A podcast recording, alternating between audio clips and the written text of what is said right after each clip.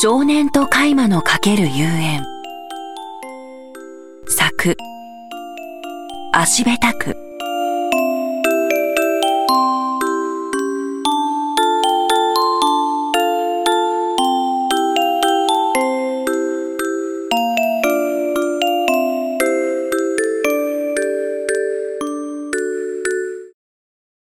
私も当初はその変わり者の部類だった。後ろめたさのある分、熱心に仕事に取り組もうとした。だが、公務員に限らず、この国のあらゆる組織の一員の例に漏れず、そうした熱意がスポイルされるのに時間はかからなかった。無論、私が本当の意味での情熱と有能さを持ち合わせていなかったのが、すべての元凶ではあるのだが。家庭で、学校で、追い詰められた子供たちの精神は危機に直面し、しばしば肉体さえ傷つけられているというのに、教師も児童相談所員もその間近で回れ右して、めったに救いの手を差し伸べようとしない。一方、我々はそうした悲劇が起きていることさえ知らされないし、まして、現場に踏み込むチャンスなど皆無に等しい。そもそも、真に我々の助言を必要とするような子らは、こんなセンターまではるばるとやってきてくれはしないのだ。今私が間近にし、箱庭作りを見守っている少年は、その珍しい例外だった。だが、せっかく保護者に連れられてきたクライエントを目前にして、私はすっかり手をつけかねていた。まるで趣味が高じたあまり、自分が探偵として殺人現場に立つことを無双してきたミステリー愛好家が、実際にそうする機会に恵まれてしまったみたいに。そもそも、この子を私にどうしろというのだろ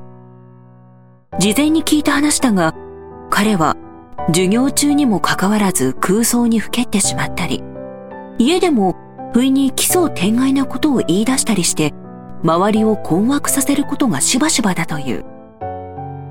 そういえば初対面の時、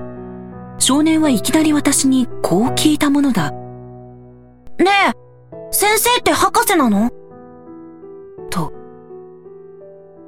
一瞬、私の一流とは言えない経歴や、ちゃんとした学位のないことを疲れた気がしたが、無論そんな意図ではなかったろう。多分この子が言う博士とは、偉い先生というほどの意味だと返して、いや、まあ、そこまで偉くはないんだけどね。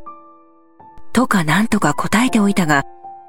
多分彼のこういった物言いが、強量な大人たちの勘に触るのかもしれない。無論、問題児扱いされるのはそれだけが理由ではなく、とっくに閉鎖された図書室。今の学校ではそうなっているところが多いらしい。から、古ぼけた小説本を持ち出して読みふけっているという。あと、こっそり寝床を抜け、深夜のテレビで大昔の映画を見たりもしており、不審な言動はそれらに触発された結果でもあるらしい。で、そうしたことに困惑した両親や担任教師により、いろんなところをたらい回しにされた挙句、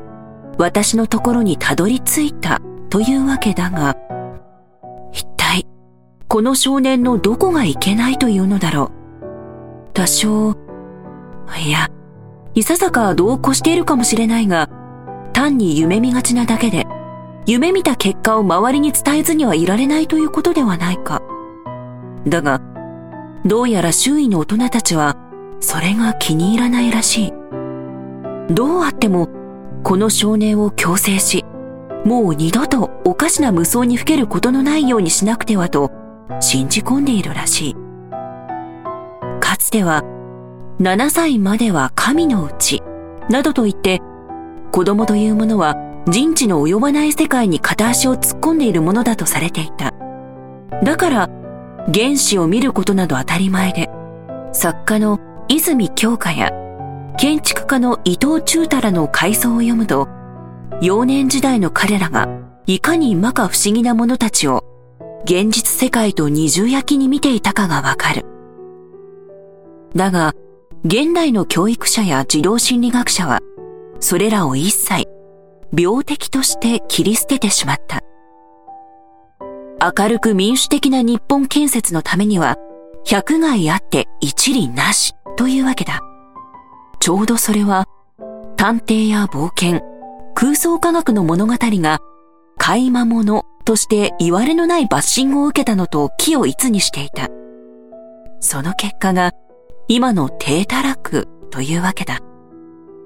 もっとも、今の親たちや教師は、子供の無双癖や原子を病的であるからという理由で意味嫌うのではない。それが成績順位を上げ、受験競争に勝ち抜く上で支障になるから治療したいのだ。ただ、子供たちの豊かだが不可解な内的世界をよからぬものと白眼視する点において、我々の利害は一致している。私個人はともかく、我が児童文化センターの方針はそうだ。おっといけない。自分で自分の職業を否定するようなことを言ってしまった。こんなことだから、私は何をやってもダメなのかもしれない。まあ、それは今に始まったことではないのだが。